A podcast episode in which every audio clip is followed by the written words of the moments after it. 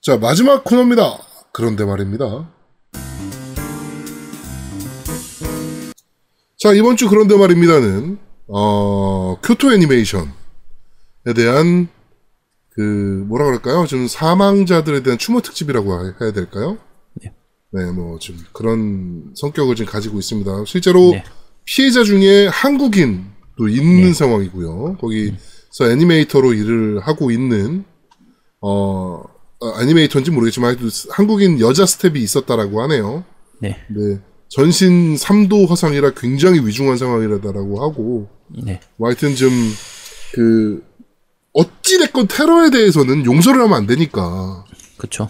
네. 뭐 한국과 일본이 지금 사이가 좋고 안 좋고를 떠나서, 음. 테러에 대해서는 어떻게든 용서를 하면 안 되는 부분이 있어서 저희가 좀 이번에 좀 주제를 좀 뽑아봤습니다. 네, 뭐 혹시나 이걸 나중에 방송을 듣게 되시는 분들 같은 경우에나 또는 뭐 애니나 이런 쪽을 잘 모르고 계시는 분들을 위해서 이제 간단하게만 좀 말씀을 드리면 이게 교토 애니메이션 방화 사건인데 네. 어 지금 시- 어, 2019년 7월 18일에 그 아침에 교토에 있는 그 교토 애니메이션 1스튜디오라는 그 스튜디오에서 그 네. 범인이 불을 질러 가지고 휘발유 뿌리고 불을 질러 가지고 정말 많은 사람들이 죽고 다친 사건이거든요. 지금 이 시간 현재 34명이 사망한 것으로. 네. 35명은 중상이고요. 네. 그러니까 총, 총 74명의 인원이 일을 하고 있었다고 하는데 그 중에서 5명만 무사히 빠져나오고 네. 그 아까 말씀드린 것처럼 34명은 사망하고 35명은 지금 중상인 상태거든요. 네. 근데 정말 충격적인 게 도대체 범인이 왜 그런 범행을 저지른 건지 알 수가 없다는 점이에요. 아직까지. 지금 범인도 3도 화상이래요. 네. 그래 41세인데 음. 41세 남성인데 범인도 지금 3도 화상을 입은 상태라 그렇죠. 지금 치료 전신 마취 후에 치료 중이라 그래요. 그래가지고 지금 이 이 사건을 왜 저질렀는지 음. 뭐 이런 테러를 왜 했는지에 대해서 전혀 지금 취조가 안 되고 있는 상황이라. 그렇죠. 네. 그러니까 21세 그러니까 41세 무직이라고 하거든요, 범인이. 네. 그러니까 백수인데 그 그냥 사진 인터넷에서 도는 사진 보면 그냥 딱 봐도 진짜 오타쿠스러운 모습이에요. 그렇죠. 이게 어떻게 들릴지 모르겠지만 진짜 만화에서 나오는 그 오타쿠를 딱 꺼내 놓은 거의 그런 모습인데 네. 아 정말 정말 안타까운 사건이라서 일단 그 정말 피해자분들도 많고 하기 때문에 먼저 삼가 고인의 명복을 빌고 어, 방송을 이어가도록 하겠습니다. 어, 요게 사실 제, 저희가, 제가 오늘 요걸 다루는 게 좀 사심 방송이에요. 제가 교토 애니메이션을 정말 좋아하는 그 제작사라서 네. 요걸 다루는 게 혹시나 좀 피해자분들이나 유가족분들한테는 피해가 되지 않을지 좀 약간 또 어떤 분들은 불편하게 느낄 수도 있을 것 그럴 같거든요. 수도 있, 네, 그럴 수 있죠. 왜냐면 이걸로 인해서 교토 애니메이션에서 기다렸던 다음 작품들이 못 나오게 되는 부분도 있고 한데 네. 아니 넌 사람이 죽었는데 지금 그 만화 보고 싶어가지고 그러고 있냐 이렇게 얘기하실 분도 있을 것 같아요. 네. 근데 어쨌든 제가 개인적으로 가장 좋아하는 애- 애니 제작사기도 하고 해서 어, 말씀을 좀 드리겠습니다. 네. 어, 보통 줄여가지고 QN이라고 많이 부르는데, 제가 다른 에너지, 에너지 제작사들은 그 제작사를 얘기하는 게 잘 없었거든요? 그렇죠. 근데 QN이는 제가, 제가 굉장히 자주 얘기하는 편이었어요. 요, 저희 방송에서도 많이 얘기했었고, 아유소 가서 얘기할 때도 QN이의 그 애니들에 대해서 얘기를 했었거든요? 네.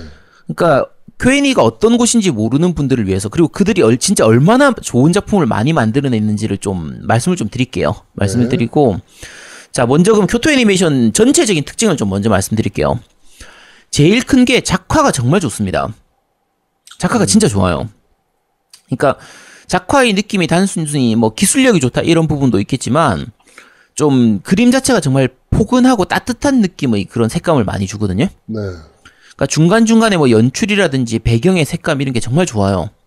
그러니까 뭐 이제 또 특히 일부 연출에서는 아 저렇게 만들면 제작비가 너무 많이 들어서 굳이 저런 연출을 쓸 필요가 있나 싶은 만약에 내가 제작자 입장이라면 그러니까 네. 이제 돈을 대는 입장이라면 그런 느낌도 굉장히 과감하게 넣는 경우가 많아요. 그래서 정말 그런 연출이나 이런 게 예술의 경지에 이르렀거든요. 네. 그러니까 노우미님 혹시 작화가 좋다 하면 어떤 느낌인지 혹시 아시, 이해가 가시는가요? 그림이 이쁜 거. 그쵸. 딱 그거예요. 그러니까 애니메이션을 좋아하는 분들은 대부분 아실만한 부분인데 말 그대로 그림 한 장 한 장이 예쁘다는 거예요. 작화가 좋다라는 건 그만큼 한 장한 장의 그림에 신경을 많이 썼다는 거거든요. 그러니까 우리가 애니메이션을 만드는 과정을 생각을 하면 처음에 이제 캐릭터 디자이너가 디자인을 먼저 좀 만들고 그거 바탕으로 해서 내용을 짜서 콘티를 만들고 원화가가 원화를 스케치 같이 이렇게 그림을 그리고 그걸 가지고 옛날 같으면 이제 셀화로 이제 직접 채색을 했고 지금은 이제 디지털 방식으로 채색을 하죠. 그렇죠. 이렇게 해서 애, 애니메이터들이 이제 그걸 그림을 그리는 건데, 그러니까 그 만드는 건데, 요 작업이 굉장히 손이 많이 가요. 채색하고 디지털 방식으로 넘기는 그 원화를 완전 노가다거든요, 그게. 완전 노가다죠. 말 그대로 손이 많이 가는 건데, 그러니까 어 우리가 영화하고 애니메이션을 이렇게 비교해서 얘기할 때, 영화 같은 경우에는 우연히 좋은 장면이 만들어질 수가 있어요. 네. 그러니까 그 그날 뭐 햇빛이 좀 이렇게 잘 들어왔다든지 그렇죠. 아니면 뭐 그냥 날씨가 좀 좋았다든지 아니면 장소가 우연히 그 좀 되게 예쁘게 찍히는 경우도 있고 네. 연기자가 그날 따라서 진짜 포텐 폭발해 가지고 연기가 잘 돼 가지고 이렇게 할 수 그럴 수가 있잖아요. 그렇죠. 애니메이션은 그게 없어요. 애니메이션은 무조건 모든 것은 계획한 대로 만들어지는 거예요. 네. 애니메이션은 우연히 만들어지는 좋은 장면이 없어요. 그냥 좋은 영상이 보인다고 하면 그건 진짜 노가다의 산물입니다. 그렇죠. 근데 어 교토 애니메이션은 쿄애니는 그런 작화 부분에서는 최고의 작그 제작사예요. 어 그 제가 제일 좋아하는 작품이 이제 바이올렛 에버가든인데 요 바이올렛 에버가든 보면 이 쿄애니의 장점이 그대로 다 묻어 있는 게 머리카락 움직이는 걸 보면 진짜 살아 움직이듯이 이렇게 움직여요. 음. 그러니까 머리카락 한 올 한 올을 마치 표현한 것처럼 이런 느낌이 드는 게 굳이 저렇게까지 해야 되나 싶을 정도로. 그쵸. 근데 그게 네. 굉장히 예뻐요, 그게. 그러니까 요런 머리카락 표현이 그 쿄애니 주특기거든요. 네. 자, 어, 노우미님하고 제아동님한테는 제가 강제를 했죠. 이 무조건 봐라. 네네, 봤습니다. 자, 제아동님 뭐 보셨어요? 저는 저거 봤어요. 저거, 저거 뭐죠? 첫 리즈와 파랑새? 말씀해주신 거. 예, 그 파랑새. 아, 리즈와 파랑새. 네. 네, 그, 그거 노미님- 봤는데, 네. 장면 예쁘지 않아요? 그, 그걸 보면서, 아, 얘네 진짜 빗을 기가 막히게 쓰는구나. 그쵸. 그니까 그, 뭐라, 그, 뭐죠? 밝은 효과 있잖아요. 그, 네네. 되게 청명한 음. 봄의 느낌을 살리기 위해서, 음, 그, 빗을 정말 기가 막히게 쓰는구나. 그쵸. 뭐 이런 생각이 좀 들었어요. 그러니까 음. 애니메이션 자체가 사실은 제 취향은 아니었거든요. 음, 제 취향은 아니, 왜냐면 너무 잔잔한 그냥 성장물이라서. 그치. 예, 뭐 사실은 제 취향은 아니었는데. 근데 아 이쁘다 그림이. 음. 예, 뭐 이런 생각 계속 들더라고 실제로. 그쵸. 장면 장면이 굉장히 예쁘죠. 네, 너무 예쁘더라고. 어, 노우미님은 혹시 뭐 보셨어요? 아, 저는 목소리 형태 봤죠. 음, 예전부터 그걸 봤던 형태도- 거야. 그 아, 그래요? 애니메이션은. 네. 음, 목소리 형태도 정말 장면 장면 예쁜 장면들이 많죠. 근데 그러니까 예쁘다기보다는 되게 순정적인 그런 애니메이션이다 보니까 음, 사실은 저는 음악하는 사람으로서 본 거거든요. 그 목소리 형태라는 거를. 네네네. 근데 되게 감동을 많이 받은 작품이죠. 그러니까 내용 자체가 음. 일본 애니메이션 중에 그런 감성을 자극하는 애니메이션은 많진 않다고 봐 내가 보기에는. 음, 쿄니 쿄애니 거 중에서는 정말 많습니다. 음, 그렇죠. Q&A 아, 거는 많을 네. 것 같은데 일반적으로 내가 알고 있는 그 일본 작품들은 좀 야하고 좀 우리가 음. 생각하는 조금 그런 것들이 있는데 이렇게 음. 감성을 자극하는 것들은 좀 많이 없는 것 같더라고. 그러니까 쿄애니의 애니 특징 자체가 그렇게 야하고 잔인하고 이런 게 거의 없어요. 네. 정말 편안하게 볼 수 있는 그런 것들이라서 일상물들이 좀 많거든요. 그래서 어떻게 보면 아까 노우미님 그 제아동님 얘기한 것처럼 이렇게 좀 너무 심심하다 이렇게 느낄 수도 있는데 네. 이 이런 힐링물들을 좋아하는 사람들은 저는 이게 제 취향에 맞아가지고 정말 좋아하는 그 작품들이 많거든요. 그래서 어쨌든 요게 쿄애니 특징인데 자 아까 제가 머리카락이 살아 움직이는 느낌 이런 거라고 말씀드렸잖아요. 사실 애니 제작할 때는 이렇게 삐져 나온 머리카락이라든지 이렇게 뒤쪽 배경하고 이렇게 떠 있는 머리카락은 표현을 하면 안 됩니다. 그게 다 제작비거든요. 네. 그러니까 약간 옛날 얘기 하면 그 혹시 옛날에 나온 영화 중에서 그 누가 로저 레빗을 모함했나 이 영화 혹시 어, 아세요? 알죠, 알죠, 알죠. 그게 이제 그 애니하고 실사하고 이렇게 합성한 영화인데 네. 네 그게 그 벅스 버니 이렇게 나오는 그런 그러니까 애, 만화 주인공들이 나와가지고 나오는 그런 내용이거든요. 그렇죠. 근데 요 감독이 그거예요, 걔예요, 그쵸? 그분이요, 그 로버트 저메키스. 네. 그 포레스트 검프하고 네네네네. 제작했던 백투더 퓨처 이런 거 만들었던 그 그쵸, 감독분인데 근데 거기 중간에 그 주인공이 이제 로저 래빗이 그 벅스버니 있잖아요 토끼 네. 벅스버니 귀를 딱 잡아서 이렇게 딱 들어올리는 장면이 나와요 그렇죠. 근데 요 장면을 처음 찍을 때는 손가락을 약간 벌렸다고 해요. 음, 그러니까 감독이 야 그 손가락 오물이라고 손가락을 벌리면 그 사이 사이에다가 그림을 다 채워 넣어야 되잖아. 음. 그러면 제작비가 한 100달러 좀 더 든다고. 그렇지, 그렇지. 그래서 그래서 손가락을 모으라고 얘기를 했다고 하거든요. 네. 그러니까 이런 식으로 애니 쪽은 진짜 하나하나가 다 돈이 되는 거예요. 근데 쿄애니는 이런 부분들에 대해서 진짜 거의 작 그 장인 정신처럼 다 합니다. 그 표현을 다 해요. 머리카락이 흔들리는 표현, 바람에 날리는 표현 그런 부분들이 굉장히 그 부분에 대한 노하우가 정말 좋은 그 회사거든요. 근데 어 우리가 작화가 좋다 아까 말씀드렸잖아요. 네. 반대로 얘기하면 작화가 나쁘다. 이렇게 얘기할 수 있는데 완전히 작화가 나쁜 것도 있고요. 좋다가 나빠지는 것들도 있어요. 요걸 흔히 이제 작화 붕괴라고 부르거든요. 작붕. 작붕이라고 하죠. 네. 작붕 하면 생각나는 혹시 애니 혹시 있어요? 나디아 나디아. 나디아가 진짜 유명합니다. 그 섬에서 맞아요. 섬 진짜 네, 와. 무 인도편 그건 진짜 와, 전설적인 그러니까. 편이죠. 와, 그렇죠. 그거는 워낙. 유명해서. 음 맞아요. 그러니까 네. 가이낙스 자체가 작붕이 되게 심한 회사예요. 그게 돈이 없어서 좀 그랬던 것도 있는데 에바 에반게리온도 중간에 작붕이 좀 있거든요. 그렇지, 작품이 좀 있죠. 네, 있고, 그러니까 작붕이 일어나면 이제 제작비를 좀 아끼기 위해서 이렇게 대강대강 만들다 보니까 중간에 이제 캐릭터 얼굴이 이상해진다든지 네. 눈, 코, 입이 너무 뭉뚱그려서 표현된다든지 아예 캐릭터 얼굴이 달라, 눈에 띄게 달라지는 경우도 있어요. 그렇죠. 나디아가 그랬죠. 그쵸, 나디아가 다 그랬었거든요. 네. 뭐 얼굴 톤 색깔도 바뀌기도 하고. 그러니까 이게 어 나디아가 50화짜리였나 그랬죠. 근데 네. TV판이고 하다 보니까 보통 이런 식이에요. 초반부에는 1, 2화는 진짜 돈 많이 들여가지고 진짜 정말 잘 만들어요. 그렇죠. 꽤 깔끔하게 이렇게 만들어요. 중간에 한 한참 동안은 대강 대강 만들다가 마지막에 한 또 몇 화 정도는 깔끔 다시 신경 써가지고 잘 만드는 이런 식으로 나오는 거예요. 그러니까 초반하고 중반하고 마지막이 애들 얼굴이 달라지는 거야. 네네네. 사실 요런 부분들은 우리나라 드라마에서도 많이 보이잖아요. 그렇죠. 보통 드라마들 같은 경우에 시청률을 신경을 써야 되니까 1화, 2화에는 진짜 시- 돈 많이 때려 넣어가지고 정말 좀 좋은 거 많이 집어넣고 중간에는 시간 질질 끌거나 막 이런 거 하다가 막판에 가서 그냥 깔끔하게 끝내고 이런 식으로 많이 하니까 네. 어쨌든 그런 부분들이 있는데 교토의 그 쿄애니의 특징이 작품이 없어요. 음. 작품이 거, 거의 없습니다. 아예 없어요. 작품은. 그러니까 미, 처음부터 끝까지 그 작화가 정말 일정해요. 어, 그러니까 작화 자체가 정말 그 최고의 제작사가 쿄엔이고, 네. 어, 자 쿄엔이의 이제 두, 배, 두 번째 두 번째 특징은 그 캐릭터들의 움직임이 굉장히 부드러워요.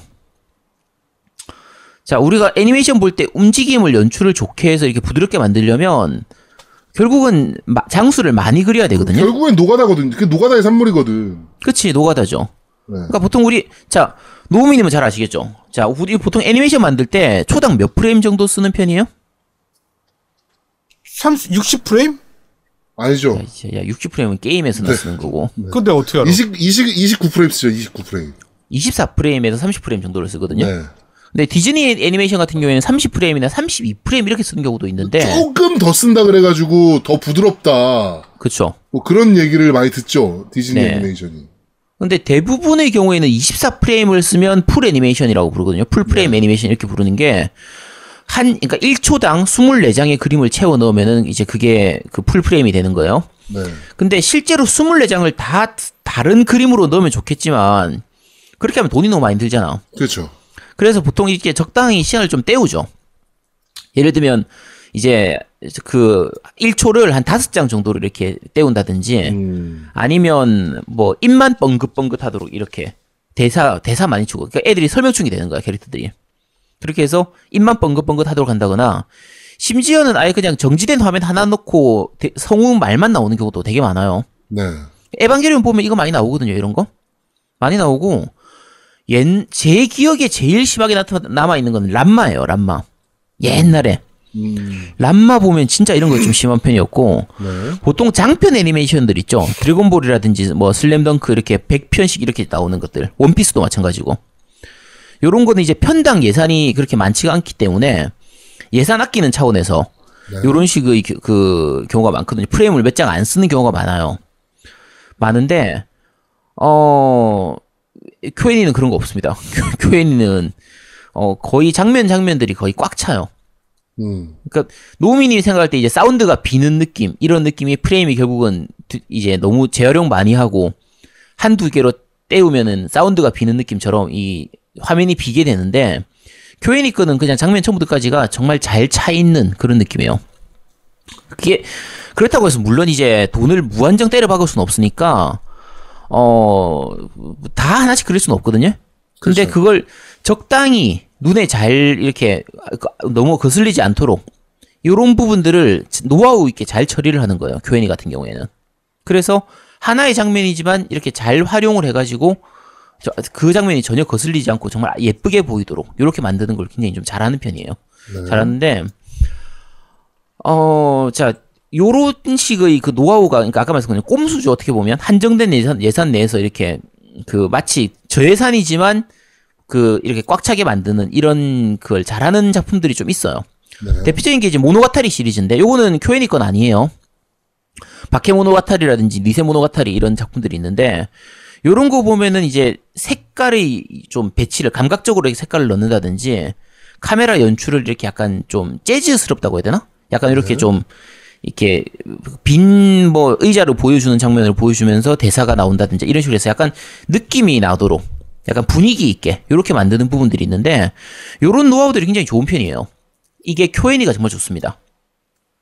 어 혹시 옛날에 그 신카이 마코토 감독 거 중에서 초기작들 중에서 그 그녀와 그녀의 고향이라든지 별의 목소리 이런 거 혹시 보셨어요? 아니요. 안 봤어요? 이거 되게 유명한 건데. 요게 그 초기에는 이제 1인 제작이었거든요. 신카이 마코토 감독이 혼자서 만들었어요. 네. 그러니까 혼자 만들다 보니까 그림을 여러 장 그리기가 힘들잖아. 그러니까 뭐 빗방울 떨어지는 창밖의 모습이라든지 뭐 전봇대 모습, 뭐 휴대 휴대전화 이렇게 비춰주는 모습 이런 걸로 몇 초씩 잡아먹기도 해요. 근데 그게 지루하게 보이거나 그러질 않거든요. 그게 연출이 좋은 거지. 근데 요게 이런 식의 연출을 잘 쓰는 게 큐엔이가 굉장히 잘 쓰는 편이에요. 그래서 어 큐엔이 거는 아까 말씀드린 것처럼 작화도 좋고 이제 중간중간에 연출해서 돈도 안 아끼는 데다가 그런 노하우도 좋으니까. 그러니까 큐엔이에서는 작화나 그림에 대해서는 거의 뭐 손대 그 말 그대로 욕할 부분이 전혀 없습니다. 정말 완벽해요. TV 애니메이션을 이런 식으로 만들어도 되나 싶을 만큼 너무 잘 만드는 편이고 네. 몇몇 장면에서는 TV 애니메이션은 잘 안 쓰는 연출을 쓰기도 해요. 그러니까 대표적인 게 그거예요. 카메라 이동을 하는 연출들. 음. 그러니까 이게 뭐냐면 우리가 영화라든지 뭐 3D 애니메이션 이런 거 있잖아요. 네. 요런 거는 그냥 카메라를 움직이면서 하, 아니 뭐 시점을 움직이면서 하면은 그냥 카메라 이동이 되는 연출을 넣을 수가 있잖아요. 그렇죠. 근데 2D 애니메이션은 그 각각의 구도에 맞춰 가지고 배경을 계속 바꿔 버려야 되기 때문에 그게 노가다잖아요. 말 그대로 진짜- 진짜, 노가다잖아요. 진짜 손이 많이 가는 작, 그 작업인데 네. 교애니 거는 그런 연출들을 꽤 자주 볼 수 있습니다. 그러니까 어 요게 예를 들면 극장판 애니들 보통 이제 명탐정 코난 같은 거 있잖아요. 네. 그런 거 보면 뭐 폭파 씬이라든지 대결 씬이라든지 뭐 중간에 뭐 스케이트보드 장면 타는 장면 이렇게 하이라이트 씬들 같은 경우에 잠깐씩 잠깐씩은 그런 식으로 배경 자체가 바뀌는 그런 연출을 쓰기도 하거든요. 그렇죠. 근데 그거는 극장판이고 명탐정 코난은 워낙 흥행 성적 자체가 좋은 작품이라서 제작비가 팍팍 써도 되잖아. 네. 그래서 가능한 건데 TV판에서는 그게 사실 쉽지가 않거든요. 근데 예를 들면 이제 바이올렛 에버가든 같으면 그 1화 오프닝 처음 시작할 때 그때 이제 바이올렛 에버가든이 바이올렛 에버가든 여자 주인공 이름이에요. 근데 얘가 편지를 쓰다가 그 편지가 이렇게 바람에 날려가는 장면이 나오거든요. 네, 네, 네. 그게 편지가 바람을 따라서 이렇게 날아가는 부분에서 그 연출이 나와요. 화- 자- 이 배경이 이렇게 바뀌는. 왜냐면 편지가 날아가고 바람이 뒤로, 그러니까 장면이 뒤로 지나가니까.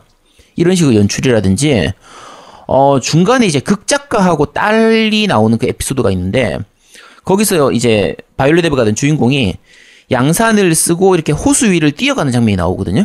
네. 이 진짜 명장면입니다. 제가 본 애니 전체 역대급으로 명장면이에요.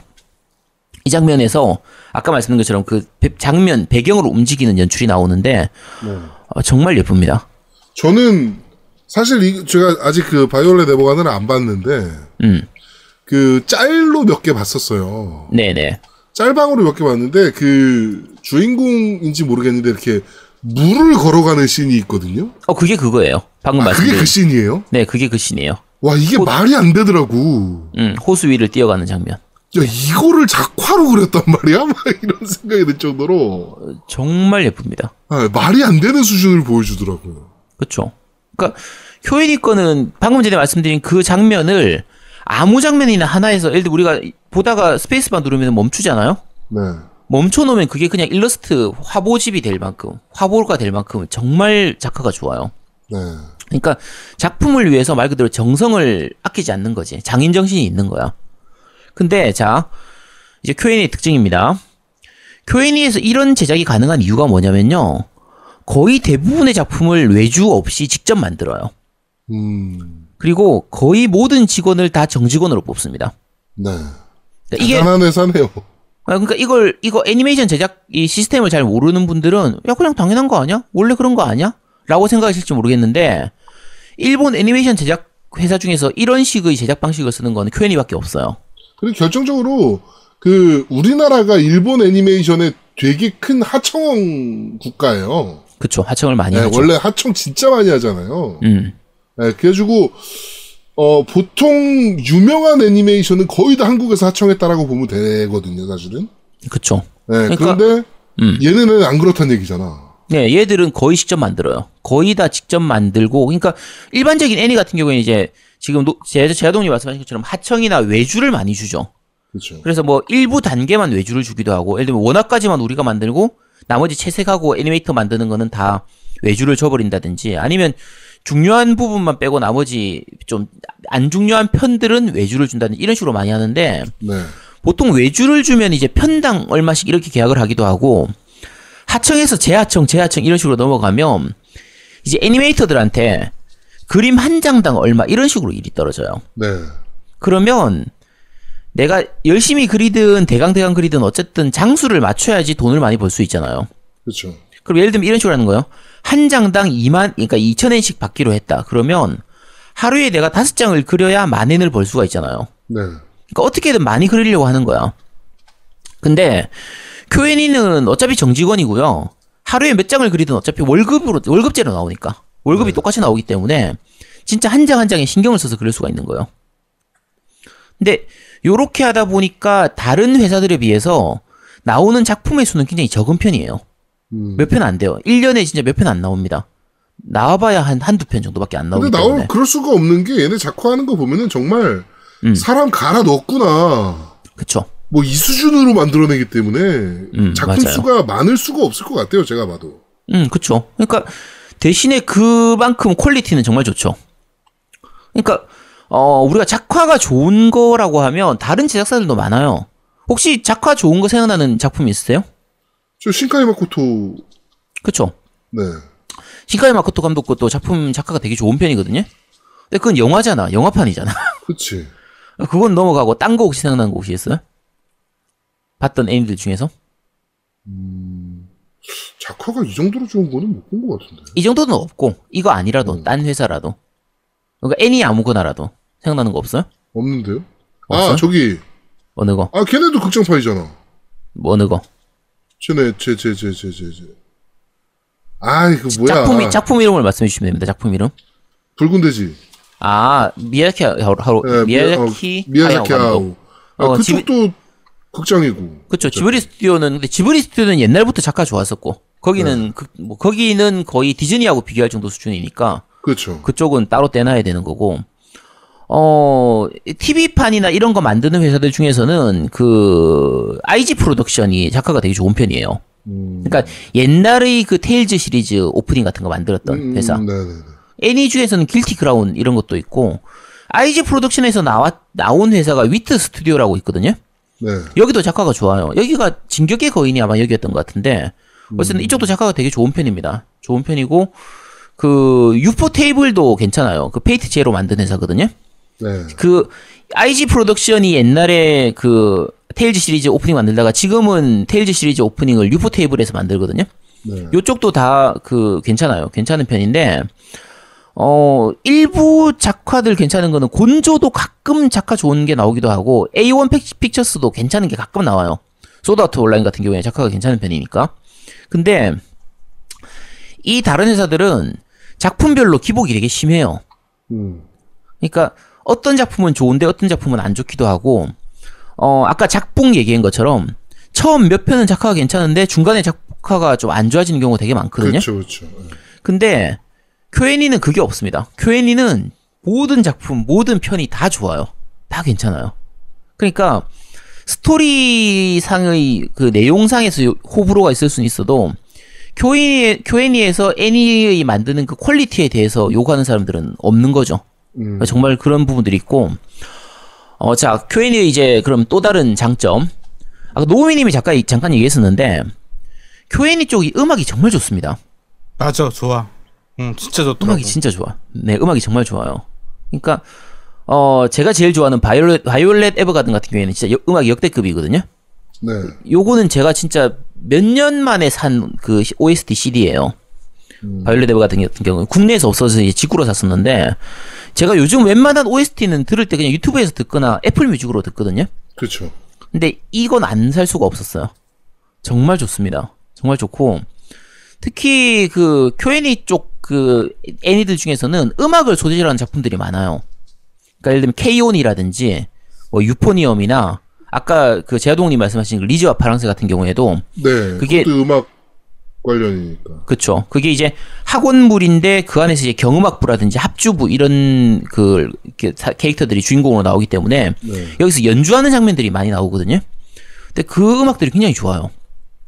이게 어, 연주하는 음악들 같은 경우에는 이제 배경 자체가 학생들이 연주를 하는 거기 때문에 어, 사실 너무 잘하면 안 되잖아. 그렇죠. 진짜 프로가 너무 잘해서 이렇게 해버리면은 그러니까 실력이 좋다 이런 것보다 그 음악들 대부분을 실제 악기를 가지고 그 넣어요. 네. 그러니까 보통 노미님 이제 잘 그걸 보- 들으면 되게 이상하게 들릴 수도 있어요. 보통은 그냥 컴퓨터로 작업해서 넣잖아요. 그치. 그러니까 음악으로 음 이제 말 그대로 컴퓨터로 만들어 가지고 넣는데 어째 단가도 있고 해서 어차피. 그쵸. 근데 어 Q&A 쪽 애니의 음악들의 그 아까 말씀드린 그런 이제 학생들이 음악 연주하는 이런 부분들 같은 경우에는 잘하는 부분 못하는 부분도 다 실제로 악기를 연주를 해가지고 그 장면에다 집어넣는 거예요. 그렇더라고요. 그러니까 예를 들면 이 캐릭터가 처음에 좀 잘 연주를 못하다가 여- 좀 실력을 쌓아가지고 점점 잘하게 될 수 있잖아요. 그 부분들을 다 직접 연주를 많이 해요. 직접. 그러니까 물론 다 하진 않아요. 이제 만드는 부분도 있긴 한데 대부분의 경우에는 실제 악기를 많이 쓰는 편입니다. 그러다 보니까 음악 퀄리티가 굉장히 좋죠. 정말 좋은 편이고 어 쿄애니 이제 네 번째 특- 특징인가요? 다섯 번째인가요? 자, 네 번째라고 치고 어, 그 라이트 노벨이나 이렇게 원작이 있는 작품을 많이 쓰거든요. 네. 그러니까 옛날에는 이제 타 회사들의 제품들 그 작품들을 썼고 지금은 쿄애니 같은 경우에 KA에스마라고 해서 그 라이트 노벨 그 레이블을 아예 갖고 있어요. 출판사를 아예 가지고 있어요. 네. 그래서 여기서 어느 정도 이제 인기를 좀 얻고 스토리가 좀 검증된 작품들을 애니로 만드는 거죠. 음, 그리고 그 과정에서 이제 원작 재현도 잘하고 각색도 되게 되게 잘하는 편이에요. 그러니까 바이올렛 에버가든 같은 경우에도 원래 요 KAS마에서 소설로 먼저 나왔던 작품이거든요. 그래서 소설로 세 권이 나왔던 걸 이제 애니로 이렇게 만든 건데 어, 이 과정에서 각색을 진짜 잘했어요. 오- 사실 소설 원작보다 애니가 더 좋습니다. 어, 요, 그러니까 원작에서 약간 애매했던 부분도 애니로 가져오면서 시간 순서에 따라서 좀 재배치하거나 내용을 조금 이렇게 바꿔가지고 스토리적인 그 감동을 훨씬 더 마- 높여냈어요. 네. 그 에버 같은, 게- 같은 경우에는. 근데 약간 아쉬운 건 요 KAS마가 해외에 판권을 잘 안 줘요. 소설 같은 경우에. 음. 그래서 국내에 번역본이 안 들어옵니다, 이게. 아, 예. 네, 거의 안 들어와요. KA에스마 거는 거의 못 들어오고 있거든요.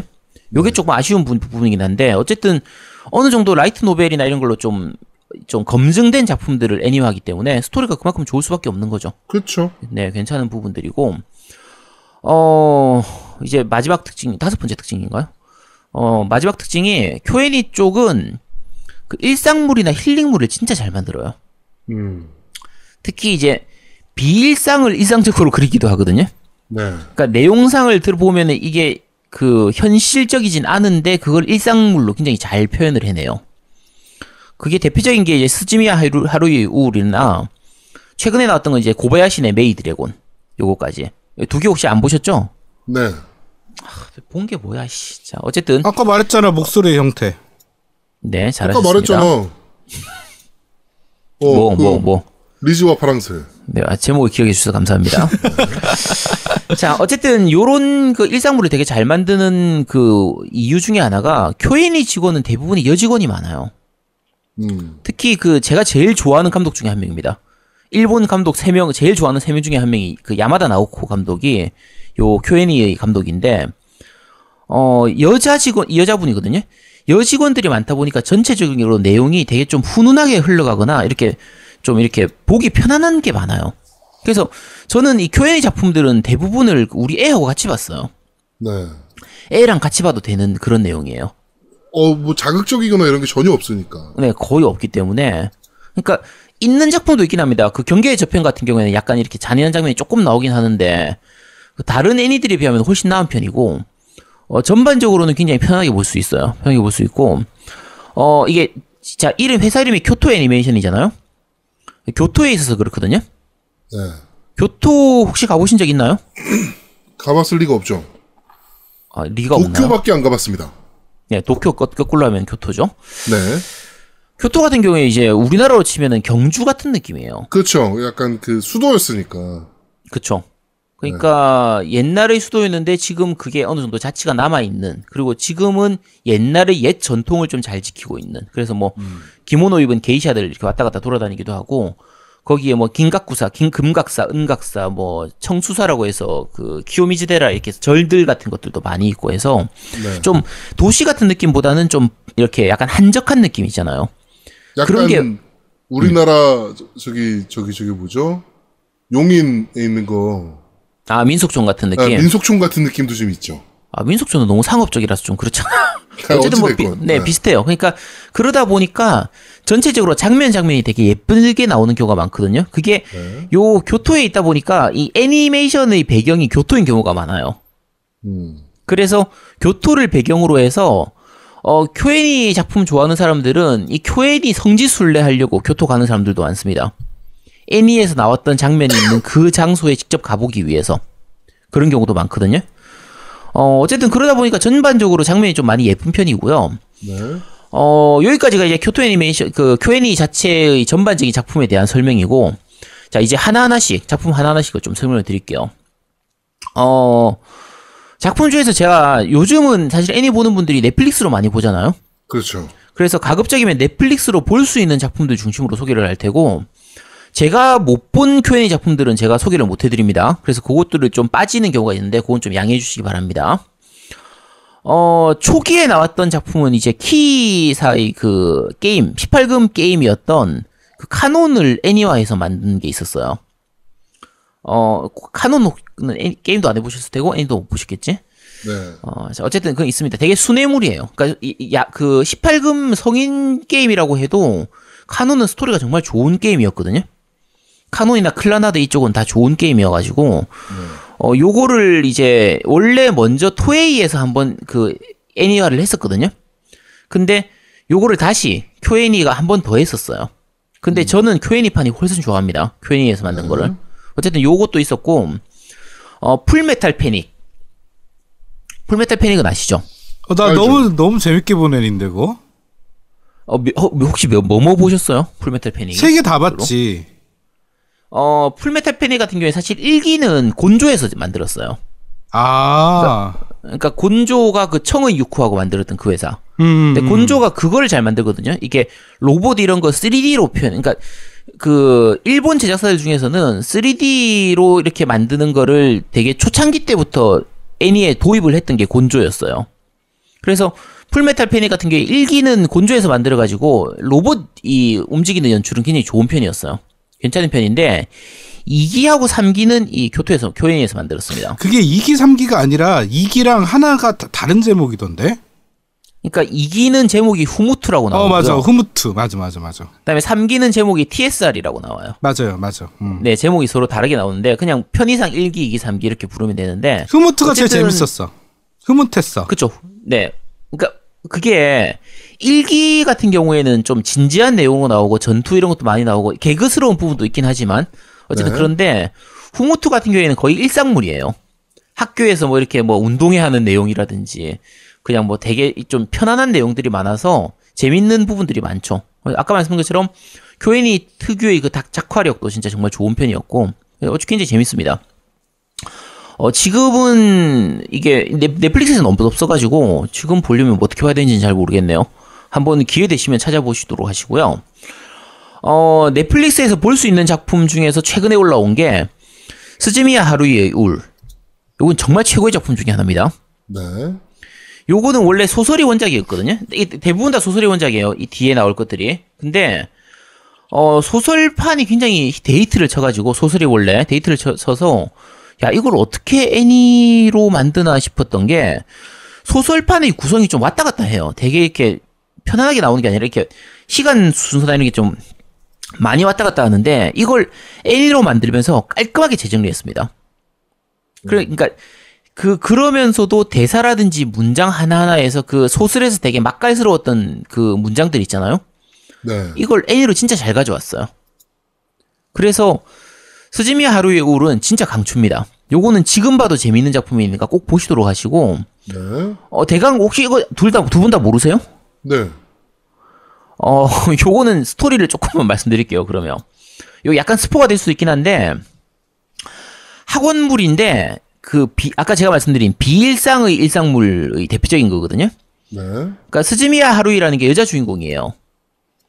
근데 여자 주인공이 되게 특이한 여자 주인공인데 어 평범한 사람들은 상대하기 싫어합니다. 그러니까 초능력자라든지 우주인이라든지 뭐 미래에서 온 미래인이라든지 이런 사람들하고만 친하게 지내고 싶어 하는 거예요. 그런 사람들을 찾고 싶어 하는 거지. 좋네요. 그쵸? 자, 그런데 그 옆에 있는 진짜 주인공인 이제 쿄온이라고 하는 남자 주인공이 있는데 얘는 평범하게 살고 싶어 하는 거예요. 나 그냥 평범하게 살고 싶은데 이 이상한 스즈미야 하루이라는 이 4차원적인 애가 옆에 온 거야. 근데 이 실제 하루이의 능력이 어떤 능력이냐면 자기가 생각하는 대로 세상이 만들어진 능력을 갖고 있어요. 거의 좋네요. 신, 신이야, 신. 그래서 완전 좋네. 그치. 그래서 이 하루이가 미래 아까 얘기한 것처럼 초능력자도 있어야 되고 우주인도 있어야 되고 미래에서 온 사람도 있어야 되고 이렇게 생각을 하고 있잖아. 네. 그런 애들이 생기는 거지. 그리고 이, 이 하루이의 주변에 그런 애들이 모여요. 음. 자, 그런데 재밌는 게 뭐냐면 그런 사람들을 찾으면서도 사실 실제로 그런 사람이 있을 리가 없잖아. 그죠? 그쵸. 주인공인 하루이가 그렇게 생각을 하기 때문에 실제로 옆에 주변에 미래인들, 우주인들, 초능력자들이 있지만 본인은 몰라요. 아. 근데 주인공인 남자 주인공인 쿄는 그걸 아는 거야. 요 이런 사람들이 하루이가 만든 그 동아리가 있거든요. SOS 단이라고 하는 동아리가 있어요. 네. 그 동아리에 다 모이게 돼요. 자, 그런데 이 옆에 있는 애들이 미래인이고 우주인이고 초능력자라는 걸 하루이가 알면 안 됩니다. 음. 이런 사람들이 진짜 있다는 걸 알면 세상이 멸망할 수도 있고 세상이 어떻게 될지 몰라요. 하루이가 신이니까. 그치. 그래서 하루이가 그걸 모르도록 하는 게 주인공의 역할이 됩니다.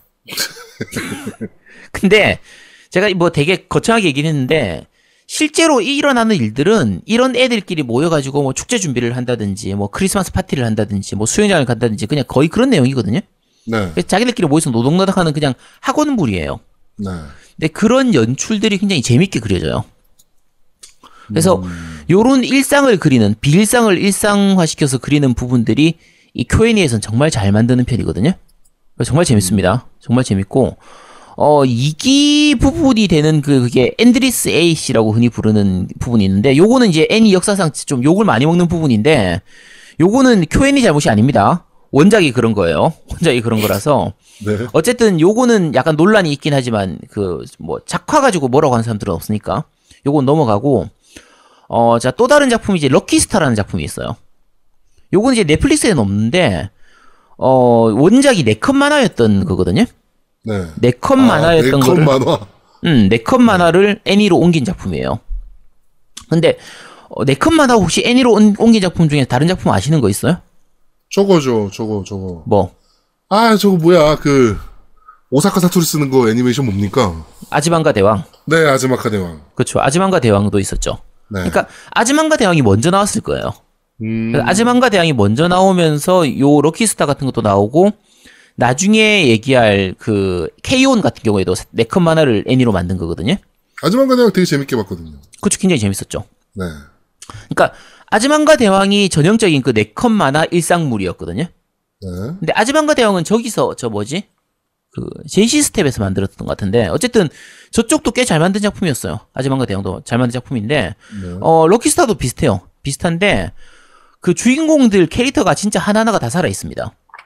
그러니까 주인공이 이제 이나미 코즈타라고 해서 그 얘가 이제 오타쿠거든요. 여자 주인공인데 오타쿠예요. 얘 다 고등학생들입니다. 네. 딱 보면 좀 이제 그냥 오타쿠인 거고 그거 외에도 그냥 뭐 츤데레라든지 뭐 언니 캐릭터라든지 안경 캐릭터 뭐 이제 좀 로리 캐릭터 약간 얼빵한 이런 캐릭터 이런 캐릭터들인데 그냥 캐릭터를 복잡하게 꼬아놓은 거 없고 그냥 딱 보면 알 수 있는 캐릭터들이에요 심플하게 그래서 되게 편안하게 볼 수 있는 작품이에요 아 아까 그 스즈미야 하루히하고 이 요거 이즈미 코나타 주인공하고 둘 다 그 히라노 아야가 성우를 맡았거든요 네. 제 개인적으로 생각하는 히라노 아야의 그 리즈 시절이 딱 요때입니다. 인생작. 인생작이에요. 요 두 편이 정말 인생작입니다. 어쨌든 정말 그 성우 연기도 굉장히 좋은 편이고 잘 만들어진 작품이고요. 어, 지금 요 작품들 있잖아요. 풀메탈 패닉이나 스즈미야 하루히의 우울이나 락키스타 같은 경우에는 럭키스타 같은 경우에는 다 이제 게임도 나온 적이 있는데 지금 와서 찾아서 할 만한 작품은 아니니까 요건 그냥 넘어가도록 하고요. 네. 자, 이제 다른 그 쿄애니 작품들 말씀드리면 네 개를 제가 묶어서 말씀드릴게요. 왜냐면 한 감- 감독의 작품이에요. 야마다 나오코라고 하는 감독의 작품인데 아까 말씀드린 것처럼 여자 감독이거든요. 네. 어, 제가 제일 좋아하는 작품, 감독 중에 한 명입니다. 힐링물에 있어서는 세계 최고예요. 음. 세계 최고입니다, 진짜. 어, 쿄에니가 그 일상물을 굉장히 잘 만든다라고 할 수 있었던 것도 이 야마토, 야마다 나오코 감독 때문이에요. 그러니까, 어, 작품 제가 네가, 그 네 가지 말씀드리면, 첫 번째가 타마코 마켓이라고 하는 작품이 있었어요. 요- 타마코면은 저거요. 그 계란. 어, 그치. 오, 잘하네. 네, 아, 타마코가 되겠죠? 아마 그 이름 맞을 거예요. 내 기억이, 정확히 기억이 안 나네. 자, 근데, 요게, TV판이 타마코 마켓이고, 극장판으로 나왔던 게 타마코 러브 스토리라고 있는데, 어, 내용이 어떤 거냐면요. 주인공이 여고생인데, 어, 그 떡치는 내용입니다. 아, 그럴 줄 알았어. 왜? 하여튼 아유 저질스럽긴 아주 그냥. 아니, 게 아니라, 이 집이 떡집을 해요. 아, 네. 아, 그렇겠죠. 아, 왜? 아, 저질스러워 그냥. 이게 그 엄마가 돌아가시고요. 아버지하고 할아버지하고 우리 같이 사는 그 같이 살거든요. 그 다른 가족들하고 같이 사는데 집이 떡집을 해요. 네. 그래서 가게 일을 좀 돕는다든지, 그러니까 가게 운영이 잘 되도록 하기 위해서 이런저런 일을 한다거나 학교에서 친구들하고 만나가지고 이렇게 지낸다거나 하는 그런 일상적인 부분을 많이 보여주는 건데 어, 굉장히 훈훈한 작품이에요. 정말 이 제가 좋아하는 작품 중에 하나거든요. 네. 요, 어, 어쨌든 되게 좋은 작품이고, 예전에는 이거 애니플러스에서 다운받을 수가 있었는데, 예전에 저도 애니플러스에서 봤거든요? 지금은 안 보여서, 요거는 어디서 다운받았는지 지금은 못 찾겠어요. 이번에 다시 보려고 보니까 예전에 보고 지워버렸는지 이걸 제가 못 찾아가지고, 어쨌든 혹시 찾아보실 분들은 이거 정말 좋은, 훈훈한 작품이라서 한번 찾아보시도록 하시고, 어, 다음으로 나왔던 게 K-ON이에요. K-ON 요거 넷플릭스에 있습니다. KO는 이제 경음악부 내용인데 경음을 줄여가지고 일본어로 하면 K-ON이에요. 아, 그래서 여학생들이 모여가지고 경음 경음악부를 꾸미는 그게 이제 그 K-ON의 주 내용입니다. 네. 그래서 처음에 이제 학교에 들어갔더니 이제 경음악부가 거의 없어지려고 하는 거야. 그래서 그 몇 명이 이렇게 모여가지고 이제 하- 부원들도 새로 모집하고 새로 이제 연주도 연습하고 이렇게 해가지고 경음 경음악부를 만들어가는 건데 네. 어, 사실은 거의 개그물에 가까워요. 일상물이면서 개그물인데, 여고생들 한 네다섯 명 모여가지고, 개그를 하고 일상을 보여주니까 얼마나 훈훈하겠어. 너무 여고생 좋아하시는 거 아닙니까? 아니, 아니, 그러니까 훈훈하잖아. 따뜻해지잖아. 이게 야하고 이런 게 아니라 진짜 보고 있으면 흐뭇해진다니까? 알겠습니다. 그냥 이러네. 만난 간식이라면 사적을 못 쓰는 네 명의 여고생. 간식을 안 먹을 땐 뭘 하냐고? 바로 음악이지. 없어질 뻔한 경음악부를 겨우 살려낸 소녀들. 멋진 음악을 만들어낼 수 있을까? 그럼. 아, 정말 좋지 않습니까? 네. 이거 음악 진짜 좋아요. 오프닝 처음 시작할 때도 좋고, 어, 자기들끼리 연주하는 거, 연주하는 이 장면들도 진짜 정말 후- 보고 있으면 훈훈해집니다. 가슴이 따뜻해지는 작품이라서 정말 좋은 작품이에요. 케이온. 근데 왜 12세, 이- 12세 이상 거지? 어, 중간에 약간 가슴이 부각되는 부분 이런 게 있어서 그런 것 같은데. 어, 근데 그, 그런 장면도 별로 없는데? 왜 12세지 진짜? 이상하네. 어, 그런데 K-ON 네, 더 무비는 전체 관람가네요. 네. 네, K-ON 더 무비도 정말 좋습니다. K-ON 더 무비는 음악이 더 좋아요. K-ON 더 무비는 본격적으로 이제 그 영국 가서 이렇게 공연하고 하는 그냥 그런 내용인데 굉장히 좋아요. 괜찮습니다. 괜찮고. 자, 그 다음 작품이 이제 목소리의 형태. 아까 그 노미님이 보셨던 네. 아, 감동받았어요. 네. 요거는 내용이 이제 그 여자 주인공은 청각장애인이에요. 그렇죠. 청각장애인인데 완전히 안 들리는 건 아닌데 보청기를 껴야 겨우 들리는 그런 청각장애인이고 청각장애가 있다 보니까 말을 제대로 못해요. 말을 되게 이상하게 이렇게 하거나 말을 좀 이렇게 발음이 제대로 못하는 거예요. 근데 처음에 이제 초등학생들 때 이걸 보다 보니까 주변에 있는 남자애들이 얘를 괴롭히는 거죠. 장난치고 이렇게 괴롭히고 하는데 그렇게 괴롭히던 애가 나중에 성장을 하면서 자기가 잘못했다는 걸 옛날에 잘못했다는 걸 이제 깨닫게 되잖아요. 그리고 사실 처음에 괴롭히면서도 그러니까 보통 그런 거 있잖아요. 남자애들 어린 애들이 실제로 자기가 좋아하는 여자애인데 이렇게 괴롭히는 그런 거 있잖아요. 요런 느낌들도 좀 보여요. 그래서 어쨌든 어렸을 때 그렇게 괴롭히고 잘못했다가 나이가 들면서 그걸 좀 깨닫고 사과하고 싶어지는 부분들도 있고 그걸 좀 이제 회복시켜 주고 싶은 그러니까 그걸 사과함으로 통해서 본인이 좀 치유받고 싶은 그런 부분도 있잖아요. 그래서 그 과정을 그리는 성, 성장물인데 진짜 잔잔하면서도 슬픈 부분도 있고 가슴 찡해지는 부분도 있고 그 캐릭터 한 명 한 명의 한 명의 그 행동이나 이런 게 좀 이해도 돼요. 아 저 나이 때는 저럴 수도 있겠지 이런 부분도 있고 그거 때문에 가- 이렇게 상처받는 그런 부분들도 진짜 보이는 게 노미님 이거 어땠어요? 아, 저는 되게 감동받았는데 이제 문제는 그 남학생 심리도 많이 알겠고 그다음에 그 사실은 고등학교 때서 다시 만난 건데 고등학교 되니까 여자애가 이쁜 거야. 이뻐진 거야. 음, 그쵸. 그래서 과거 잘못을 회상하는 거지. 아씨, 내가 그때 그렇게 잘못했는데. 어? 음. 미안하기도 하고 이쁘면 원래 다 용서되잖아요. 그래 이쁠수록 더 사과하고 싶고요. 네, 그런 거예요. 네. 그 남자 심리가 정확히 잘 묘사된 것 같아요. 그렇죠. 여러 가지로 아까 말씀 노무님 얘기한 것처럼 그 심리 그 감정이입이 되게 잘 돼요. 아 저럴 수 있겠다. 캐릭터 한 명 한 명이 다 아 저렇게 느낄 수도 있겠다. 저렇게 행동할 수도 있겠다. 그런 느낌이라서 어, 굉장히 좀 요건 정말 강추하는 작품입니다. 정말 감동적인 작품이거든요. 어 그 다음 나온 작품이 리즈와 파랑새입니다. 음, 리즈와 파랑새는 제가 아유소에서도 한번 소개를 했었는데 네. 어 이제 간단하게 말하면 그런 거예요. 여고생 두 명이서 이제 취주학부라고 하죠. 이제 네네. 그 합주부 여기서 합주부. 네 연주하면서 성장 이제 느끼는 그런 성장 드라마인데 자 제아동우님 한번 소개해 주세요. 어떤 내용인지. 네, 그렇습니다. 네 잘 들었습니다. 네, 이런 거죠. 네. 오보에 넌 네. 플루트 두자 두 단짝 친구가 학창 시절 마지막 합주를 준비한다. 하지만 연습이 계속될수록 서로에 점점 멀어진다. 깊은 우정만큼 깊게 파고드는 감정의 소용돌이 10대의 끝자락에 선 두 소녀의 홀로서기를 체근한다. 이게 아. 근데 지금 특이한 게 네. 애니메이션 형태가 변경이 되잖아요. 음. 스토리에 그쵸. 따라서 네네. 굉장히 그 뭐라 그럴까요? 80년대 90년 80년대 일본 애니메이션에서 보여줬던 방식들 음. 그 스타일의 애니메이션과 요새 형태의 애니메이션 스타일이 이제 그, 그, 스토리가 이제 진행됨에 따라서 이제 변경이 되면서 이제 진행이 되는데, 음. 그게 되게 독특했어요. 그러니까 두 가지의 작화 방식을 볼 수 있는 애니메이션이잖아요. 그렇죠. 두 가지의 작화가 전혀 다른데 둘다 네. 따뜻하죠. 그렇죠. 네. 어, 이거는, 그, 그게 되게 참신했어요. 그러니까 참신하, 네. 참신하고 독특한 느낌? 그렇죠. 네, 요런 느낌을 좀 받았어요. 네. 요거에 대한 설명은 제가 아유소에서 설명을 한번 드렸기 때문에 한번 찾아서 들어보시기 바랍니다. 네. 자, 아재 유이속을 들어주시면 됩니다. 전체적으로 메타크리틱이나 이런 데서 스코어가 좋지는 않더라고요. 아, 리즈와 파랑새요? 네. 네, 저는 정말 재밌게 봤습니다. 제가 주- 메타크리틱에서 아 이게 솔직히 보면서 너무 잔잔해. 그러니까 옛날에 그거 있죠. 하나와 앨리스 있죠. 네. 그런 느낌에 가까워요. 너무 이게 이게 근데 저거 그 외전격이라 그러던데 무슨 애니메이션에? 울려라 유포니엄 뭐 외전이에요. 네, 그게 외전이어가지고 거기 나오는 캐릭터들이 다 그 조연급으로 나와서 네네 맞아요. 어, 그 그거를 보고 보면 또 느낌이 다르다. 음.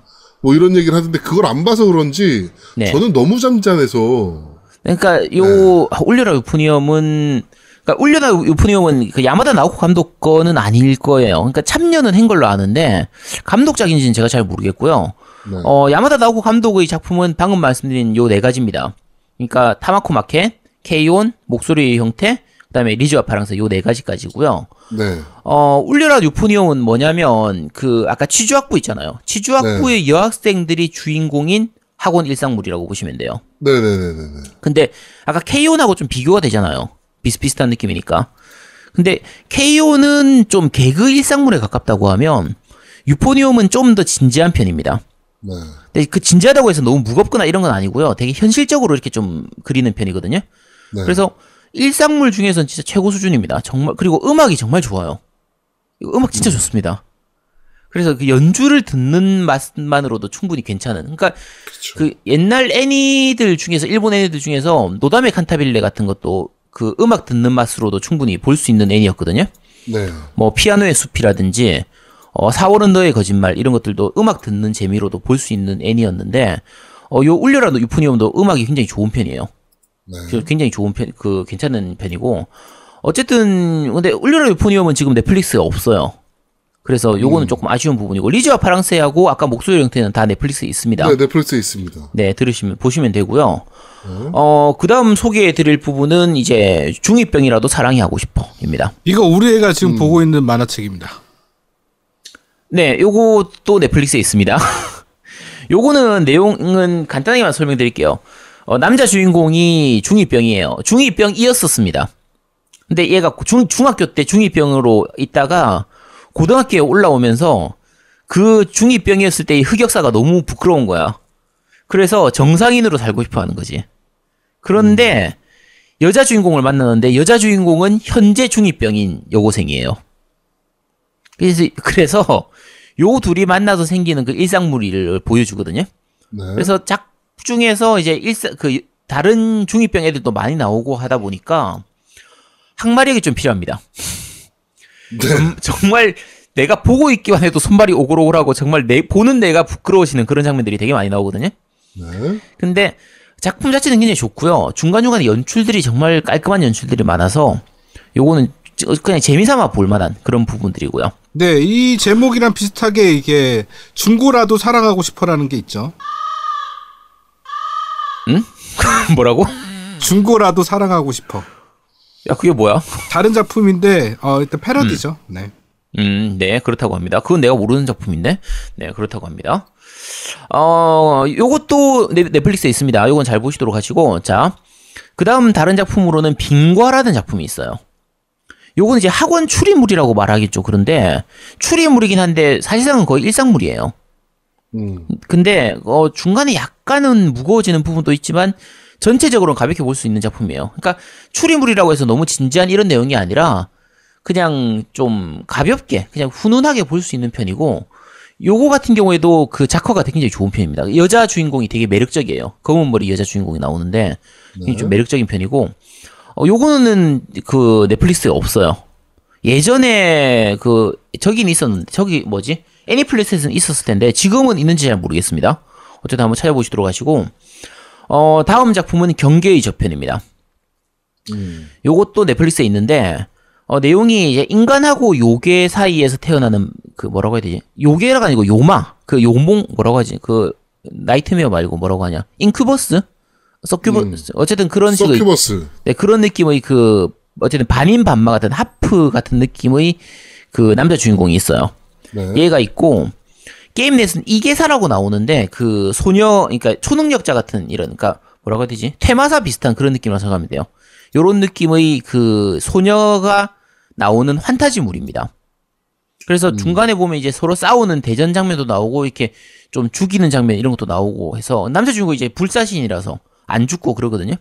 그러다 보니까 칼로 찌르는 장면도 많이 나오고 이렇게 해요. 그래서 큐에니 거 중에서는 약간 이질적으로 좀 이렇게 약간 잔인한 장면이나 이렇게 약, 약간은 고어한 그런 장면이 나오긴 하는데 다른 본격적인 고어 작품들에 비하면 훨씬 가벼운 편이고요. 뭐 예를 들면은 저 도쿄굴이라든지 뭐 이런 거에 비하면 훨씬 가벼운 편이고 그 화- 장면 장면은 되게 예뻐요. 예쁜 여자 주인공하고 그냥 귀여운 남자 주인공이 나오는데 서로 죽이는 거의 그런 내용에 가까운 요런 게 있어서 편하 그 편하다기 보다는 좀 그렇고 어쨌든 그 괜찮은 작품이다. 이것도 기- 좀 정말 좋은 작품이거든요. 네. 어, 요런 것도 있고요. 이것도 아까 말씀드린 비일상의 일상물이죠. 그런 느낌이고요. 어, 다음 작품은 고바야시네 메이 드래곤. 요것도 네, 그 넷플릭스에 있습니다. 어, 주인공이 여자예요. 고바야시라고 하는 여자 주인공인데 고바야시는 남자 이름 아닙니까? 남자일 것 같죠. 근데 남자 같은 여자예요. 여, 나, 여자 맞 여자 맞을 겁니다. 여자로 나와요. 네. 네, 여자 맞을 거예요. 어, 남자였나? 워낙 남자처럼 생겨가지고, 보다가도 헷갈려. 근데 여자 맞습니다. 여자예요. 근데, 여기 우연히 드래곤하고 같이 살게 되는 거예요. 뭐요? 드래곤, 네. 용, 용. 네. 자, 근데, 우리가 메이드래곤이라고 부르잖아요? 이게 뭐냐면, 메이드 플러스 드래곤이에요. 그러니까 음, 드래곤이 사람의 형태로 변해가지고 메이드가 돼서 집에서 같이 사는 거예요. 네. 이- 전혀 일상적이지 않잖아. 비일상이잖아. 그렇죠. 근데 편안한 일상물입니다. 말이 안 되잖아, 일단. 네, 말이 안 되고 중간중간에 이제 거기 나오는 드래곤이라고 하는 인간처럼 생긴 애들이 엄청 많이 나와요. 귀여운 애부터 진짜 이상한 애, 어, 다크 소울 이런 거 좋아하는 남자애, 덕, 남자 덕후 같은 그런 애도 나오고 하는데, 어쨌든 캐릭터들이 정말 잘 살아있고, 남자 캐릭터들도 매력이 진짜 넘칩니다. 매력 뿜뿜합니다. 그래서 진짜 괜찮은 작품이에요. 메이 드래곤 이게. 그래서 요것도 재밌는 작품이니까 보시도록 하시고, 자, 마지막 작품입니다. 제가 제일 좋아하는 제 인생작, 제 인생 최고의 애니. 바이올렛 바이올렛 에버가든입니다. 에버가든. 네. 어, 작품 자체는 12편으로 끝나요. 12편 맞지? 12편인가? 12편이었던 것 같은데. 어, 정말 감동적인 작품입니다. 네. 자, 내용은, 어, 바이올렛 에버가든이 여자 주인공 이름이고요. 네. 어, 어렸을 때는 고아라고 해야겠죠? 고아로 전쟁의 그 인간 병기 같은 걸로 이제 키워지게 돼요. 네. 그래서 전쟁에서 그냥 거의 감- 아무 감각 없이 무 그냥 말 그대로 인간으로서 느끼는 기본적인 감정이 없는 상태로 음. 거의 그냥 도구로 쓰이다시피 하면서 살인 기계로 전투 전투에서 이렇게 전쟁에서 이제 그 전쟁을 하게 되는데 어 자기가 속해 있던 군이 결국은 이긴 상태로 전쟁이 끝납니다. 전쟁이 끝나는데 자기가 따르던 그 소령이라고 나오는 그 소자가 있거든요. 그 남자 주인공이 있어요. 그 주인공이 전쟁이 끝나면서 마지막 전투에서 해- 그 어, 행방불명이 됩니다. 네. 뭐 죽은 것처럼 나와요. 나오는데 그 상태에서 사실은 본인이 몰랐었지만 저그 전 소자를 사랑했던 거죠, 사실은. 소령을 사랑했던 건데 그게 사랑이라는 감각인 감정조차도 모르고 그냥 소자를 좋아했던 거예요. 근데 그게 어떤 감각인지 본인은 몰랐던 거죠. 자, 그럼 왜냐면 거의 감정이 없는 상태로 키워졌으니까. 네. 자, 그 상태에서 전쟁이 끝나고 나서 이제 그 전쟁이 끝났으니까 군인으로서 살 필요가 없잖아요. 그렇죠. 그래서 그 이제 그 소자가 부탁을 했던 다른 사람한테 맡겨져 가지고 어 우편 그러니까 우체국 같은 곳인데 어 거기서 나오는 것은 그 이제 자동 수기 인형이라고 부르는 그 대필을 해주는 그런 자, 직업을 갖게 돼요. 음. 그러니까 다른 사람들이 편지를 써달라고 하면 그거에 대해서 편지를 대신 써주는 또는 뭐 이제 소설가가 소설을 쓸 때 대신 이렇게 타이핑을 해주는 거의 그런 직업이라고 보면 되는데 더 얘기 안 하면 안 됩니까? 이거 스포일러인데? 아니 그래도 이건 얘기해야지. 응. 근데 나 이거 어. 볼 건데? 아니 아니 너무 치명적인 스포는 제가 안 할 거예요. 근데 어 그렇게 하면서 다른 사람이 예를 들면 내, 그 내- 예를 들면 내가 러브레터를 대신 써달라 하면 직접적인 문장을 쓸 수는 없으니까 내가 요런 요런 감정을 담아서 쓰고 싶으니까 요걸 좀 잘 예쁘게 꾸며주세요 하면 그거에 따라서 편지를 써주는 거예요. 네. 그런데 자 생각해 보면 그런 식의 편지를 쓰려면 진짜 감정이 풍부해야 쓸 수 있을 거 아니야. 그렇죠. 사람의 감정을 잘 읽고 남의 감정을 잘 이해하고 그래야 대필이 되지. 그래야 대피를 할수 있을 거 아니에요? 음. 근데 요 바이올렛 에버 가드는 대피를 해 나가면서 그 감정들을 배우는 거예요. 아. 그렇게 해서 여러 사람들의 대필가로서 일을 하면서 그 감정들을 알아가면서 옛날에 내가 그 살인 기계로 있을 때의 그 감정들, 그 다음에 그 소자에게 느꼈던 감정들이 어떤 건지 본인이 알아가게 되는 거죠. 음. 그 과정이 너무, 너무 잘, 너무 진짜 슬프게 잘 표현되어 있고요. 중간중간에는 이제 하나하나의 에피소드들로 연결이 돼 있어요. 그러니까 그게 그냥 전체가 쭉 이어지지만 하나하나가 이 옴니버스처럼 이렇게 그 하나하나의 에피소드들이 있는데 요 에피소드의 배치들이 하나하나를 겪어가면서 이 주인공인 바이올렛 에버가든이 성장을 하는 부분도 있고요. 네. 하나하나의 에피소드들도 너무 감동적입니다. 그러니까 사실 보면 뻔한 내용이에요. 그러니까 어디서 본 것 같은 내용들이고 그냥 당연히 저렇게 되겠지. 아니 뭐 저건 저런 거네. 정말 뻔하 뻔하대 뻔한 내용들인데 그거를 정말 좋은 연출하고 정말 아름다운 장면과 아름다운 작화를 통해 가지고 그리고 아, 요 바이올렛 에버가든이 그 성우가 그 성우일 거예요. 아, 내 이름이 갑자기 기억이 안 나는데 그 아, 니오 오토마타의 투비 네. 그 성우였던 걸로 기억하거든요. 음. 그래서 그 무감정한 그런 그 연, 그런 연기를 정말 잘해요. 그리고 성우의 목소리를 통해서도 처음에는 무감정한 그런 기계였다가 기계 같은 그런 무감정한 그런 연기를 하다가 뒤로 갈수록 이제 감정을 배워가면서 감정이 폭발하는 그 연기를 정말 잘했어요. 전문가네, 거의. 네. 그러니까 아까 말씀드린 것처럼 투비에서의 그 연기력을 생각을 하면 그 연기가 진짜 정말 이게 이 캐릭터하고 너무 잘 맞아요. 그래서 정말 최고입니다. 제 인생 최고의 애니 한 편을 뽑으라고 하면 이그 바이올렛 에버가든이에요. 어, 그래요? 네. 그 정도입니까? 아, 네가 뭐, 아, 우리 아제스님이 계속 저보고 이거 봐라, 이거 봐라 그랬거든요. 음. 근데, 그냥, 딱 처, 처음에 오프닝 쭉 보고서, 아, 작화 예술이네. 음. 라고 하고서, 나중에 봐야지? 라고 하고서 까먹고 있었거든. 정말 최고의 작품입니다. 그러니까 제가 바, 그 바이올렛 에버가든은 제가 보면서 아까 말씀 농담으로 말씀드린 게 아니라 한 10번 넘게 울었어요. 봤던 걸 또 봤는데도 눈물 나는 거야. 내가 호- 잘 만든 작품은 그런 게 있죠. 음, 너무 감정 폭발시키는 게 너무 많아서 그러니까 음악도 좋아요. 음악도 진짜 정말 좋고 이게 음악이 에반 콜이었나? 그 이제 아마 외국 사람인 걸로 보이는데 음악도 정말 최고고요. 에- 제가 본 애니 음악 중에서 최고입니다. 진짜. TV판 애니 중에서 이게 정말 최고예요. 그러니까 예전에 봤던 작품들 중에서 뭐 소드 아트 온라인도 괜찮았고 뭐 코드 기어스 같은 작품이라든지 건담 작품들 중에서도 괜찮은 작품들 많이 있고 했었는데 바이올렛 에버가든은 정말 짧고 굵지만 정말 괜찮은 작품이고요. 어, 마무리하면서 말씀드리자고 하면 제가 이 말씀드리기가 정말 미안한데 바이올렛 에버가든이 원래 내년에 극장판이 나올 예정이었어요. 네. 근데 지금 이번 Q&A 사건 때문에 극장판이 나올 수 있을지가 좀 의문이긴 한데, 어, 지금 들어오는 정보를 보면, 음, 기존 데이터 다 날라갔대요. 네. 없대요, 아예 그냥. 만들 수가 없겠죠. 네, 이제는 제작이 불가능한 상황이 된 거죠, 그러니까. 그러니까 네. 그 화재로 인해 가지고 저장해놨던 데이터들이나 이런 것들이 싹 다 날라가서 음, 어 제가 봤을 때 교토 애니메이션이 여기서 끝나지 않을까 생각이 들 정도로 그쵸. 이전 작품들의 데이, 모든 데이터가 다 날라갔고 인력들에 대한 손실이 너무 큰 거죠. 엄청 크죠. 엄청 네. 크고. 그러니까 아까 저 그 이제 그 야마다 나오코 감독은 이제 무사히 무사하게 살아 있는 걸로 네, 확인이 됐거든요. 확인이 됐는데 제가 저 감독이라고 치면 과연 또 작품을 할 수 있을까 싶어요. 어 저는 못할 것 같아요. 이런 일을 겪고 생기잖아. 나서 그치 이런 일을 겪고 내가 계속 손발을 맞춰가면서 작품 활동을 같이 했던 그 사람들이 없는데 다른 사람들하고 또 다른 작품을 할 수 있을까를 생각을 하면 아 저는 못할 것 같아요. 저도 못할 것 같아요.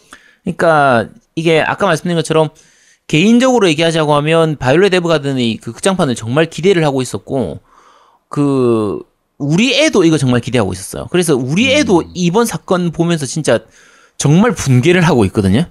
네. 근데 어, 그러니까 아까 마- 처음에 처- 제일 처음에 말씀드린 것처럼 아니 사람이 죽고 진짜 이런 큰 사건이 있는데 겨우 그 애니 하나 나오냐 안 나오냐를 가지고 얘기하는 게 좀 죄송스럽긴 해요. 죄송스럽긴 한데 아 정말 이제 쿄애니의 마- 만약에 쿄애니가 다시 일어나서 다른 작품을 만든다고 하더라도 지금까지 쿄애니를 의 작품을 만들어 왔던 그분들은 안 계신단 말이에요.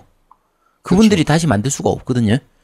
그래서 다시 나온다고 해도 그 작품들이 아닌 게 되는 거고 지금까지의 작품들 외에는 더 이상의 작품들이 나올 수가 없는 부분이라 아, 요건 정말 안타까운 부분입니다. 네. 어, 너무 큰 테러로, 어, 너무 좋은 작품들을 만들어주던 사람들이, 일순간에 그쵸. 곁을 떠났습니다. 그러니까 작품을 조- 잘 만든 것도 있는데 아까 처음 부분에서 Q&A 특징을 그러니까 얘기할 때 말씀드린 것처럼 정말 인간적인 회사잖아요.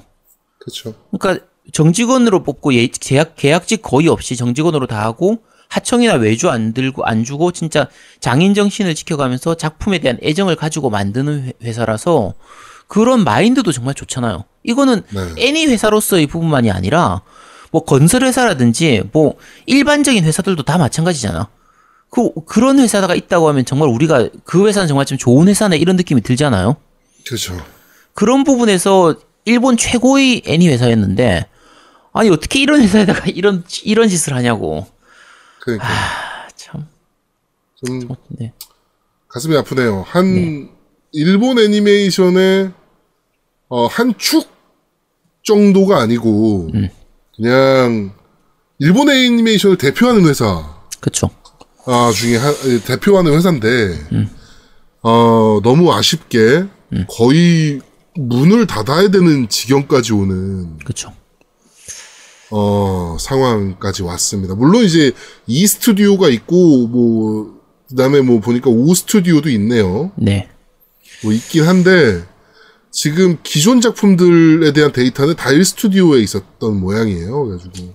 메인 애니 작품은 거의 1스튜디오에서 만들었었거든요. 네, 그래가지고 너무 큰 피해가 있었던지라 어 하여튼 사망하신 모든 분들 그리고 사망하신 모든 분들께 상가 고인의 명복을 빌며 그다음에 어 부상을 입으신 또 많은 분들 어, 잘 어, 치료 받으셨었고 다시 한번 또 멋진 작품들을 있었으면 좋겠습니다. 그리고 어, 범인으로 잡힌 이 사람 같은 경우는 꼭, 어, 왜 이런 범행을 펼쳤는지에 대한 조사가 이루어져야 될 거고, 그 다음에 그것에 맞는 상응한 어, 벌이 주어졌으면 좋겠습니다. 우리 애가 물어보더라고요. 이 범인이 아빠 앞에 오면 어떻게 할 거야? 이렇게. 네. 야, 내가 이 범인은 제가 그 애- 애한테 얘기했습니다. 꼭 살려야 된다고. 음. 어떻게든 꼭 살려가지고 진짜 차라리 죽여주세요 할 만큼 그렇게 괴롭혀서 죽여야 된다고. 그렇죠.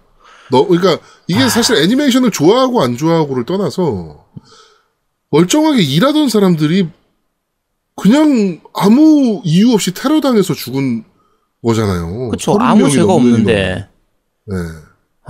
이거는 정말 처절하게, 처절하게 처벌받아야 된다라고 생각을 좀 합니다. 물론 이제 이거 때문에 뭐, 이제 이 사건 때문에 그, 뭐 제1교포가 했다느니, 뭐 한국인이 방화가 특성이 있는데 이 사람 한국인 아니냐는 등, 뭐 이제 일본에서 이제 우익 쪽에서는 또 말도 안 되는 네. 옛날에 그 동일본 대지진 동일본 대지진이었나요? 하여튼 그때 우물에 독을 풀었다 조선인이 이 간토 우물에 대- 독을 간토. 대지진 아, 간토 때였죠. 대지진 때. 네. 어 우물에 독을 풀었다라는 말도 안 되는 루머 때문에 조선인들이 어 굉장히 수모를 당하고 많이 죽기도 하고 막 그랬었던 일이 있었는데 어 하여튼 뭐 그런 말도 안 되는 루머들도 막 있긴 한데 이번에 뭐 범인 잡혔고 이미 네, 뭐 그런 거에 대해서는 더 이상 얘기가 안 나오지 않을까. 물론 좀 전에 뉴스를 보니까 뭐 저건 있더라고. 일본의 무슨 대학교 교수인데 대만이나 홍콩이나 뭐 이런 데에서 굉장히 많은 보도가 나오고 있다. 교토 애니메이션에 대해서. 음. 근데 그 한국은 그런 게 없다. 뭐 이런 식으로 이제 또 가짜 뉴스를 살포하는 어, 대학 교수가 있더라고, 일본 대학 교수가. 어, 하여튼, 그런 또라이 새끼들은 또라이 새끼들인 거고, 어, 너무 가슴 아프게 그 세상을 뜬 사람들은 세상을 뜬 사람들이기 때문에, 네, 하여튼, 좀, 좀 잘 교토 애니메이션이 부활했으면 좋겠습니다. 그렇죠. 이거는 어느 나라라는 걸 신경 쓸 게 아니라 그냥 사람 대 사람으로 생각해야 돼요. 그리고 네. 저 같은 경우에 아까 말씀드린 제가 오늘 요 작품들을 계속 말씀드리는 것처럼 이런 작품을 만든 사람들이 나쁜 사람이라고 생각하지는 않거든요. 그렇죠. 이런 작품들을 생각을 하고 이 작품의 색감이라든지 이런 그런 모습들을 보면 아 이걸 만드는 사람들은 정말 따뜻한 사람들일 거다 이런 생각이 들어요. 근데 그런 사람들이 피해자가 된 부분이기 때문에 이거는 국적이나 뭐 지금 뭐 일본 불명도 이런 부분하고 상관없이 그냥 같이 슬퍼해주고 좀 위로해줬으면 합니다. 뭐, 애플 CEO인 팀 쿡도 추모 트윗을 올리고 하긴 했네요. 네. 네. 하여튼, 아, 네. 하여튼 그렇습니다. 네. 하여튼, 이번 주, 그런데 말입니다. Q&A 특집, 교토 애니메이션 특집. 편을 저희가 지금 준비를 했습니다. 여기까지 진행하도록 하겠습니다. 자, 겜덕비상체 154화 3가 고인의 명복을 빕니다. 교토 애니메이션 특집은 여기서 모두 마무리하도록 하겠습니다. 어, 너무 큰 사건이라 저희가 뭐 더 이상 언급하는 것도 좀 죄스럽긴 하네요. 네. 하여튼, 어, 잘 수습해서 꼭 좋은 애니메이션, 좋은 작품 또 계속 저희한테 보여주실 수 있도록 해주셨으면 좋겠습니다. 네. 자, 어, 정모가 의령에서 있으니까, 아까 오프닝에서 말씀드린 대로, 오- 의령 정모가 있으니까 참가하시는 분들은 재밌게 노시고요. 부럽습니다. 네. 저는 중국에서, 차이나 조이에서, 어, 빼, 아, 제발 태풍 왔으면 좋겠다. 아, 아 따뜻한 나라로 가네요. 부럽습니다. 아, 태풍 왔으면 좋겠다, 진짜.